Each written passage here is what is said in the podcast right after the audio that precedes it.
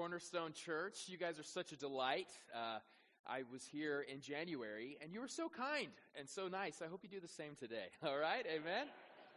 Yeah, I got invited back. So the third time, that's the real test. And I would love for you to open your Bibles Galatians 5. We're also going to be in John chapter 14. Again, I am so grateful for your church. I'm also so grateful for your church leadership as I continue to meet them. I'm so encouraged by them, impressed by them. I consider Pastor Scott a, a mentor from afar. Uh, it's a bit of a drive to get here all the time for us. I'm down in Queen Creek, Arizona, where it's like 115 out. So praise the Lord. Anyways, it sanctifies us. That's what we say. That keeps us from crying. But today, we're in part four of your series on the fruit of the Spirit. And in Galatians 5, I love this whole chapter. In Galatians 5, it, it talks about the fruit. I want to read it again because it's Paul using this imagery of fruit to explain a spiritual reality. So in verse 22, it says, But the fruit of the Spirit is love, joy, peace, patience, kindness, goodness, faithfulness gentleness, and self control. The law is not against such things. What I really find encouraging about this passage, that as I study it more and more, is a few things um, that I want to actually highlight for you real quick. Number one, what's pretty fascinating, most of us miss this, but the fruit is singular. You notice how it's not the fruits of the Spirit? Mind blown, right? It is the fruit of the Spirit. What does that mean? Uh, Pastor, actually, uh, Scott mentioned him a few weeks ago, Darren Patrick. I learned this from him. He says, Look, here's what it means because it's just the fruit of the Spirit. You are only as strong as your weakest fruit. Some of us are naturally joyful. So we say, okay, we treat it as a checklist and say, yeah, I have the fruit of the Spirit. And the reality is, uh, uh of joy, but the reality is you're just naturally wired that way. Maybe you would be joyful even if you didn't follow the way of Jesus. And so this is convicting for me because in years past, I would look at this list and go, I'm a lot of them, but I'm not a man of peace. But the reality is, I'm only as spirit filled as my weakest fruit. I say that hopefully to encourage you, not to condemn you. This is an invitation to submit to what the Spirit can do. The second thing, and this should be more encouraging fruit is gradual. Any gardeners in the house? Right? It's a process my father, I'm actually a fourth generation pastor. And my grandfather would always say, every pastor should be a farmer or a gardener. Because it teaches you the slowness of life, the slowness of growth. And so as we look through all of these, these next, these, these finishing nine weeks, I encourage you to remember don't walk out of here with shame and condemnation. Just know what a beautiful thing that God is inviting you into this journey of growth. And it will take time, but by God's grace, Jesus finishes the work that He started. Amen? And the last thing we see, just based off, this isn't even a sermon, this is free, okay? We're about to go into another passage. But we see in this passage, fruit is from the Spirit. It's not from you, it's not from you earning, right? It cannot be achieved in your own power. And so, really, we approach this text with hands wide open, saying, God, we need you to do what only you can do. And that ties us into the big idea for this series. The fruit of the Spirit are not objectives we achieve, but outcomes we experience. So, my prayer for us this morning is that we would think about the outcome of living a life filled with peace. And so, the title of my message this morning is Peace, Not as the World Gives. Let's pray. Father God, I just invite you into this moment. God, I pray for those who are feeling the anxiety, even from this weekend, as Pastor Scott just mentioned. God, we hand this over to you. God, as we feel, some of us, we feel like anxiety is the defining marker of our life. Living a life of peace is a pipe dream. Oh God, I pray that you would introduce peace into our minds, into our hearts, and into our bodies. In Jesus' name I pray. The church says, Amen. Amen. It was a weekend that seemed to never end. Friday night, I get a text message from a lady who had visited our church about three weeks in a row. I had just given her my number. She texts me and then calls me. This is what millennials do. We text and then call. She called me and said, I need help. Where are you? Thinking, what is going on, right? She says, My husband is uh, hasn't beat me yet, but it's getting violent with his language, and I'm worried what's going to happen next. Of course, I know the context. They just gave birth. She just has a three month old baby. She's fearful for her life. So I immediately contact, thankfully, we have a deacon in our church who's also a police officer. We contact those that we need to, and we do what we can. We find a place for her to stay. I was up all night, Friday night, trying to help this lady that I kind of just met. Heartbroken over for her. Saturday morning, it never stops. Saturday morning, I wake up to some texts. I sleep in because of how long the night was before. I get a text message from a lady that we have done life with in our growth group. And she just simply sends me this text My son just passed away. Sad reality is this son, whom I know, who had just been to church, just finished from the Marine Corps. And Friday night, late into the night, he was ran over on his motorcycle and passed away. So I'm feeling the weight of that. Now trying to think do I call her? Do I text her back? Do I drive to her house? What does she need in this moment? Does she need space? Does she need a hug? Saturday morning continues. My church is a texting church. I got another text. And it says, My husband has collapsed. I don't know what's wrong. Please pray. So I tell her, I call, I call her, and I said, You need to call the ambulance. She says, Okay. So she calls the ambulance. A few hours later, we find he was dehydrated and he has COVID 19. This man, one of my best friends, er, mid 50s, amazing guy, full of joy, lights up every room. The only problem with him was he was a Lakers fan. But, anyways, this, he would love that I made that joke too. Just two weeks later, he passed away from COVID 19 in his mid 50s. That was Saturday morning. We were saying, God, I don't know if I have, I don't know what to do. I don't have the words to express. I, I don't know if I go over there. Now there's, I can't be in three places at once. And I, anxiety began to define my day. I could feel it in my bones. I could feel it in my heart. I was struggling what to do. God, this is what you've called me to do to serve your people. What do I do next? But then Sunday morning came. As I mentioned, it was a weekend that would never end. I wake up, receive yet another text, this one of our biggest supporter, giver to our church since the day we started. It's always been that couple. I was shocked that they stayed around. A pretty amazing couple. Um, we never really served them in the way that I thought maybe they deserved. And so this was again post COVID. We haven't seen them since everything happened with the COVID 19 lockdowns. And I get the text I was waiting for for a few months. Hey, Trey, we've decided to move on. This isn't about you, but we just need to go somewhere else. Immediately thinking through how is our budget going to be met? We just hired somebody else because we need our church to grow. Anxiety was building and building. And you know the irony. What was the topic of my message that day? Peace. And I thought, how can I preach about peace when I don't feel any of it?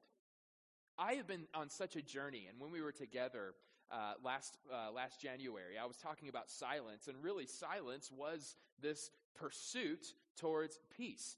In the next month, I'm actually publishing a book. It's called The Non Anxious Pastor, and yet my life is defined by anxiety. I struggle to have peace, and here was my tag. It is still my tagline of my book: becoming a person at peace in a world at war. And the reality is, is that tagline sounds great when the war is out there. But do I believe the words of Jesus when I feel that war in here? And I think that's the question a lot of us have to answer. Again, specifically, after everything that's happened this weekend, maybe you feel more anxiety than normal. And to be honest, I feel like it becomes impossible to be a person at peace when the world is at war, and yet I'm grateful that the words of Jesus say otherwise. I want you to open your Bibles to John 14.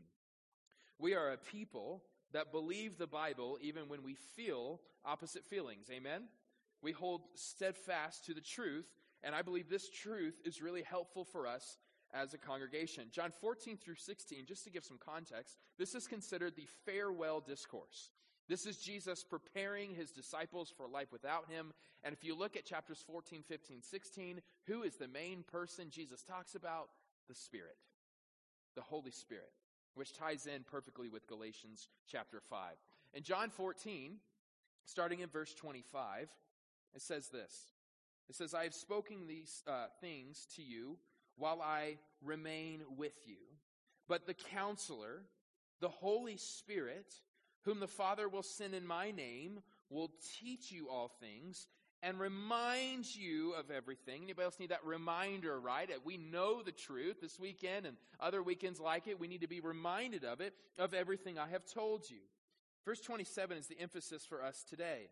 Peace I leave with you. This is that word like shalom in the Hebrew, right? This overall flourishing. It's not just an absence of something, it's the presence of so much more. This peace I, Jesus says, leave with you. My peace. So this isn't the world's peace, it's my peace. He says, I give to you. It's that same lesson of the fruit of the Spirit. It's not a gift we, receive, uh, we achieve, right? It's a gift we receive.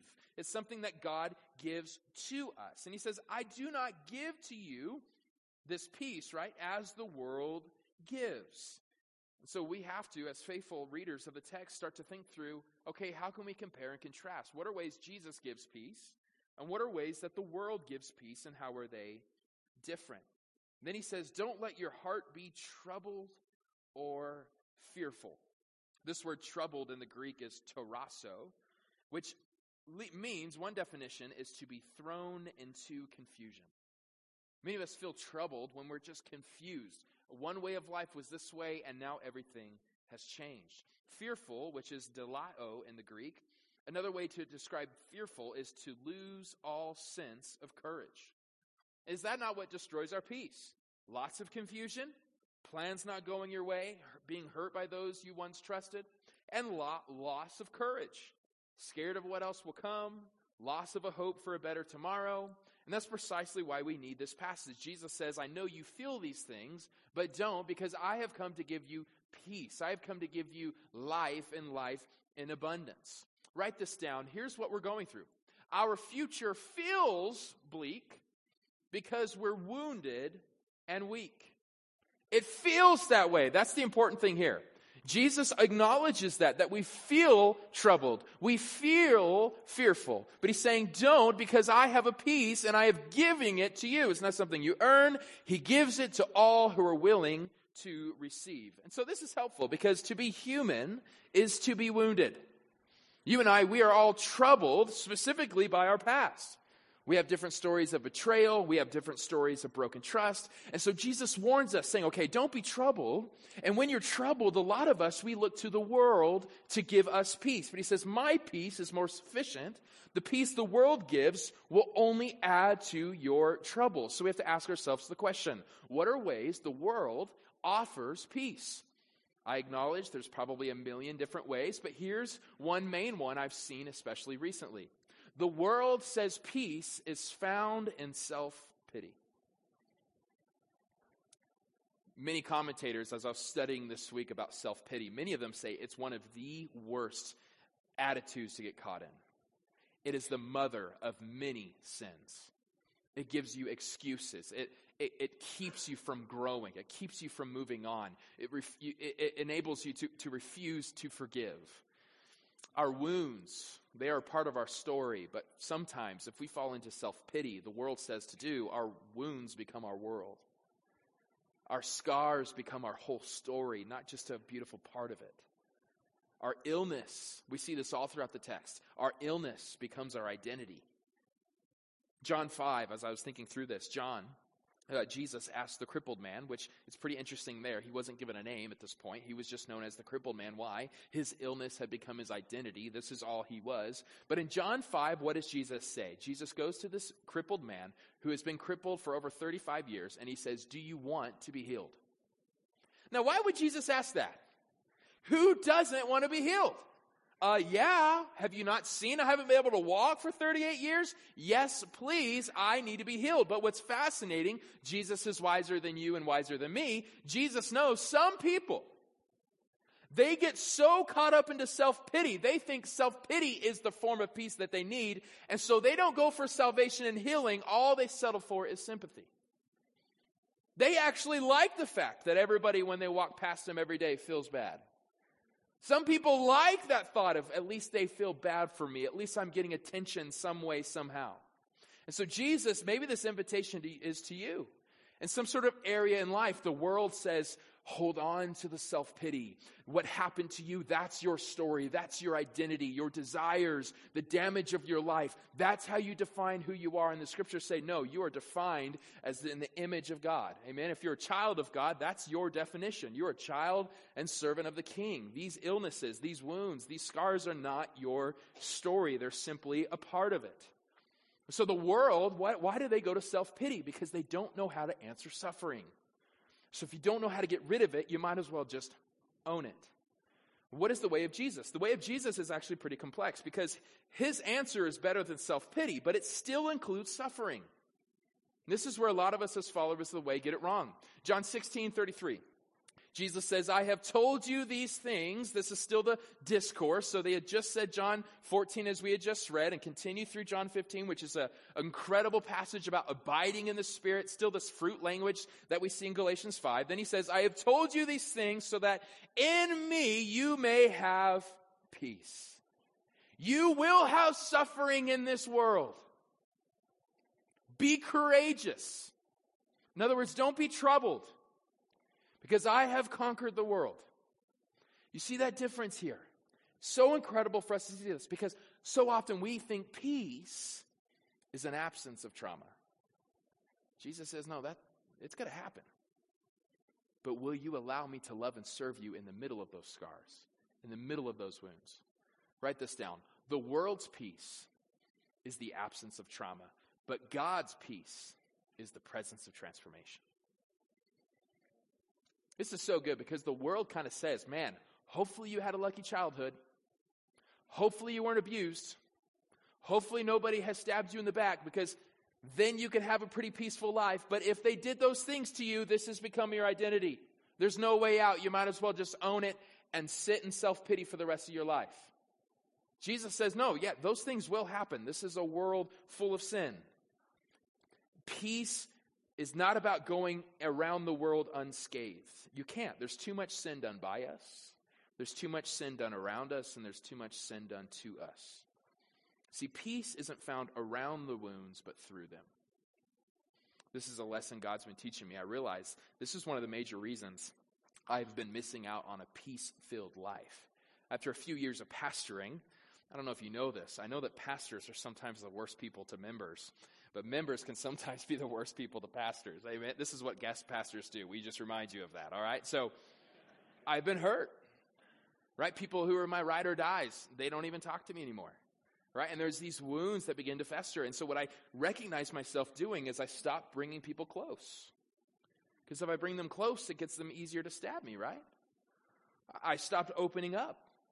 I stopped sharing my vulnerabilities and my hurts and my habits and my, my sorrows because they can use that against me.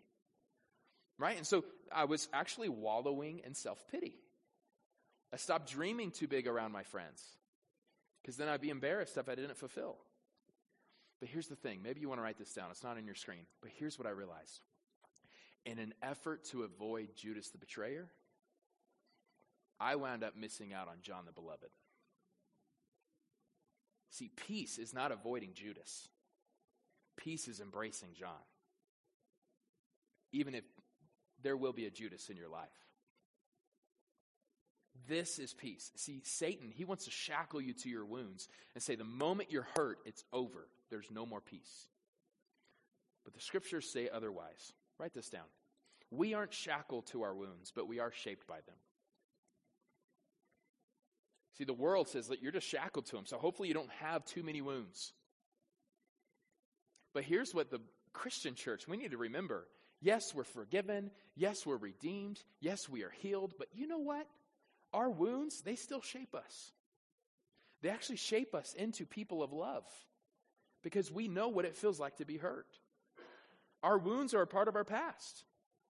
And so this is really helpful for me because peace isn't the absence of defects or the absence of damage, it's the presence of God, and He transforms that pain into something beautiful.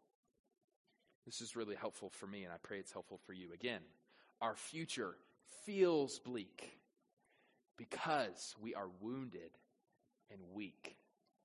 Let me talk a little bit about weak.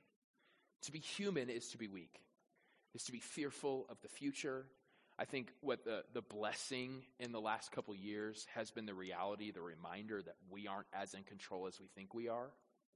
At the end of the day, we can have all the right plans for the internet, but a storm can run through, and here we are, right? There's only so much we can control. We feel weak, and this terrifies us. We even let our own selves down.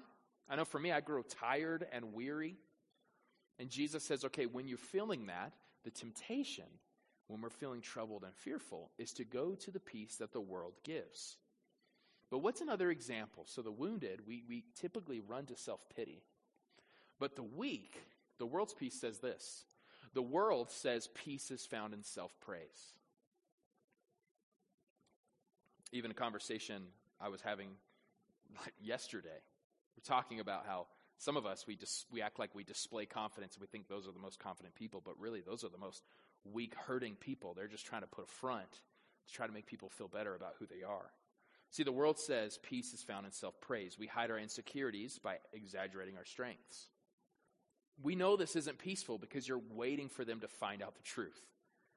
Do you, maybe you're actually, your soul is starving for, for peace because you're the person, this is what I do, that churns every conversation to highlight something you've done. I'm trying to get better at this. I, especially growing up, I'm that guy. You say you've met Kobe Bryant. I'm like, that's cool. I've met Michael Jordan. You know, just a little bit better. Okay, so this is what I do.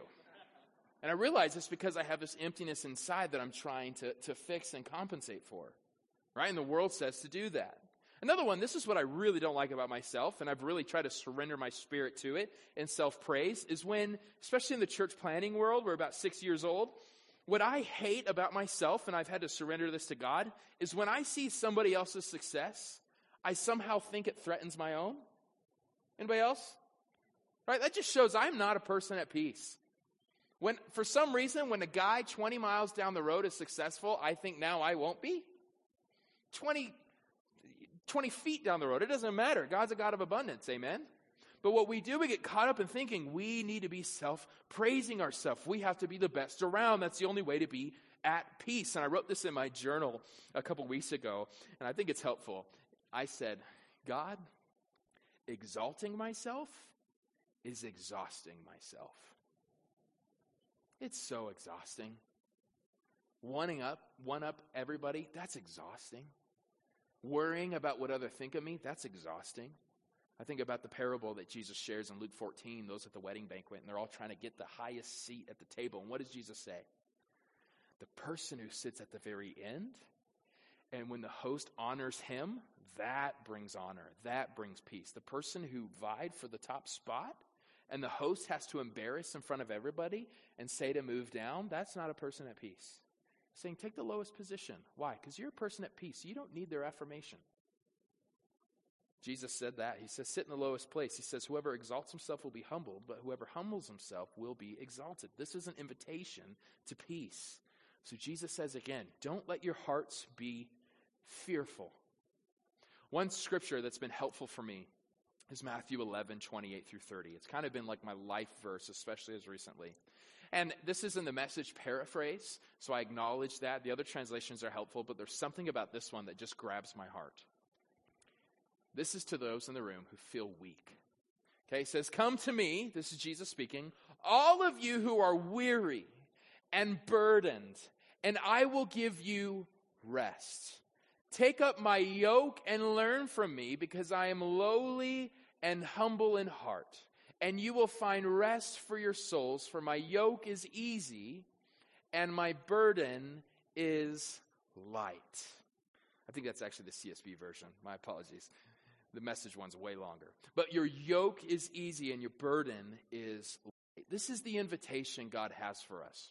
Write this down. The world's peace is the absence of lack, but God's peace is the presence of love. The world says, you know, compensate, do better, be better. And None of those things are wrong in and of themselves, but this is not the journey to peace. Peace is knowing, even in my lack, even when I'm weary, even when I'm burdened, my job is not to compensate and act like I don't have those things. The beauty of the gospel and where we actually receive fruit from the Spirit is to say, Yeah, God, that's me. I got no strength.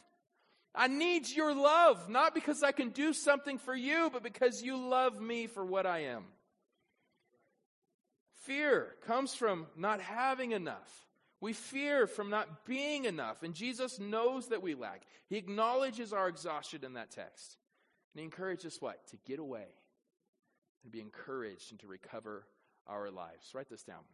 Peace comes from bringing God who we are, not who we aren't. Said, Don't let your hearts be troubled. He goes, I know you have a troubled heart. Bring it to me and see what I can do in and through you. Don't try to get fancy. Bring God who you are, not who you aren't. What was um, in January, I was here, I think the last week of January, and I was actually talking to Scott about this new opportunity I had. And it was all hush hush at that point. Um, but there was a large church in California that was looking to hire me as their lead pastor. So I didn't really want it because I am a, I love church planting. I love Queen Creek, Arizona, despite the terrible summers. Right? I just love where I'm at. But I was felt like it was the obedient thing to do. I kept taking steps, and it just happened. Right? And more and more, it looked like a reality. And so, long story short, it was in uh, February, the middle of February, I realized this was going to be it. And so I actually got my church together. I wanted to be somebody that is transparent and, and doesn't surprise my folks. And so the week before I was supposed to fly and, and go speak at their church in view of a call, I wanted that whole week before to tell my church family what was going on. And so we had that. I cried like a baby. It was really embarrassing, and we barely got the words out, but it's like 20 minutes long. It is not available anywhere on YouTube. Ugly tears, all right? And so I just remember it was one of the hardest moments of my life. But then, like that Monday morning, I got excitement. You know, I started to think of a vision of what I can do at this church in California, all sorts of excitement. I feel like it was a job I didn't deserve. People were like, It's you got the job? Like, that's when you know you got a great job. You? Do they know there's other pastors out there? I'm like, I know, I don't know, man. Like, it's one of those, right? So we go and we're all excited. We go to Disneyland beforehand, right, just to celebrate. And then uh, I started getting these text messages and these emails, and they started to have some issues with stuff. And long story short, literally none of this has to do with anything. It's my job to not talk about this anymore. But Saturday came. I was supposed to preach the next day on my 30th birthday. And me and my wife made the hard decision to turn around and drive back home. And it was hard. It was embarrassing. I had just told my whole church on Sunday. I made a YouTube video about it that Monday. The world knew I was leaving my church and going to this other one. And I cried the whole way home, thinking, how embarrassing is this? How, how dumb can I be? And man, let me tell you, my future felt bleak. Because I felt both wounded, because I think some of the stuff that happened should have been avoided and I felt weak. Why did I make these decisions? How, what am I going to do? Will my church take me back? It was a very, very difficult time. And I'm only like 120 days past, or I don't even know the math, but it's not, I still think there's some wounds I have to process. And there's some things and people I need to forgive that I think I'm on that journey. But those first couple weeks, I realized in my search for peace, all I was doing was recycling between self pity and self praise. Self pity, can you believe this church did this to me? Can you believe they didn't share this, this, and that until right before? Self praise. Don't they know who I am? I'm that guy, you know? Don't they know I'm young, right? And then self pity, and then self praise. And I was absolutely empty inside. I had no peace. I struggled sleeping had anger issues, never had anger issues my whole life. Forgiveness. I've preached on forgiveness my whole life. How do you forgive when you've actually been hurt? Right? Like this, the gospel gets a lot harder. Like when you start to live life. I now get it. Like at my church, there's people in their 70s. They're like, you don't know anything. And I'm like, you're right. I know nothing. right? But God kept bringing me back. I had a lot of ice cream too, by the way. That's, that's a self pity thing. Working on it. But God began to show me through the scriptures, actually through John 14. Okay, here's the invitation Jesus has for me. Look, peace isn't found in the self, it's found in the Savior. I was fighting so hard to get better. And all that kept happening was I was getting bitter. But this text in John 16, it, Jesus doesn't say, Take heart, you can overcome the world. No, no, no. What does he say? Take heart, I have overcome the world. That's the beauty of the fruit. That's the beauty of living a life of peace. Look, peace comes, hear me, not from gritting your teeth, but from falling in love. Peace comes not from gritting your teeth for God, but falling in love with God and allowing Him to love and serve you where you're at in the middle of your wounds and in the middle of your weakness. And let the Lord fight this battle for you. So I want to, in step with what you guys do, I love this, how you always have next steps. I think it's so important for us to be doers of the word, not just hearers. So I've been processing those in the room who are dealing with self pity and self praise and trying to take the invitation of peace that is on offer from the Holy Spirit. There are two practices I submit to you. I encourage you to practice both, but at least one. Sounds good? At least one. I won't be able to check. I'm gone again, but let's at least do one. Number one, practice the discipline of not having the last word. Scott told me, this is a great practice for this week. I was like, I know. It's just like Holy Spirit stuff. I knew, you know. Practice the discipline of not having the last word. Friends, you do not have to win every argument. And I realized my desire to win an argument was my desire to be at peace. Peace doesn't come from winning arguments. It comes from falling in love and submitting to the Spirit. I have noticed this, at least in my own life. I will only speak for me. I am more at peace when I'm soft spoken versus when I'm outspoken. It reflects the inner reality of what's going on in my heart. And so I declare I, I hope that you take this, this practice. Declare this to your soul. God's going to take care of me. I don't need to win this argument. I have peace because it's gifted from God and God alone. Practice the discipline of not having the last word this week. See how hard it is. That's how we submit to the Spirit. By putting in those, the, ourselves in those positions and saying, God, I can't, but I need you to do it for me. Here's the second practice practice the discipline of not leaving the biggest impression. In your conversations this week, imagine this be more interested than you are interesting. I have known this time and time again. When I meet somebody who is just dying to show that I'm in, that they're interesting, I have begun to pray for them that God would give them peace, that it's okay who they are, and it's okay who they're not. You don't need to huff up and puff up, right? You can be who God has made you to be. And so this practice is a declaration to your soul, trusting in the fruit of the Spirit, saying, God's going to take care of me. I don't need peace by winning people's approval. I am approved and affirmed and loved by God, and that is the peace my soul desires, and that is the peace, that is all I need. Will you take those two invitations? Friends, we are in a world at war. But you and I, we can become persons at peace. And it's through the person and work of Jesus Christ, empowered by the Holy Spirit. Let's pray. Father God, I just ask you that you would give us peace. Not as the world gives, but as you give. God, the world gives peace that is selfish, hurts others, draws attention to the self. But your peace, God, may you give us eyes to see the invitation of your peace, that your peace is outward focused, sets our heart and our aim towards you, is in love with you and all that you've done. And God, even this week, Holy Spirit, I just pray that you would. Ah, there's so many who came into this room with anxiety. Some of the anxiety is because they acknowledge the suffering. And Jesus, I praise you that you still acknowledge that suffering as well. But God, this anxiety is manifesting itself through self pity and self praise. And God, I just ask you that you would comfort our hearts knowing that your love offers so much more that your peace is genuine peace that lasts eternity. And God, we're just we're just submitting, I'm submitting my heart saying, God, would you do what only you can do? On my own, I can't get rid of the anxiety. On my own, I can't get rid of the fear and the hypotheticals, but God, in you, we can walk this earth, we can love and be at peace and bring peace to those around us. Would you do that today? In Jesus' name I pray.